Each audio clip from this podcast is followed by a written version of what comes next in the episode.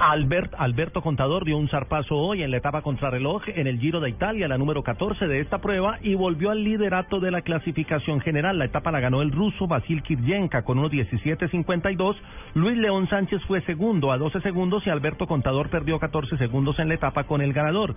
En la clasificación general, Contador es nuevo líder, seguido de Fabio Aru, que ahora está a 2.28. La gran sorpresa es el costarricense Andrei Amador, que se ubica tercero en la general a 3.36 y Rigoberto Urán ascendió a la cuarta casilla a 4.14 del líder contador. Mañana etapa con ascenso al final, premio fuera de categoría y seguramente los escaladores atacarán mañana.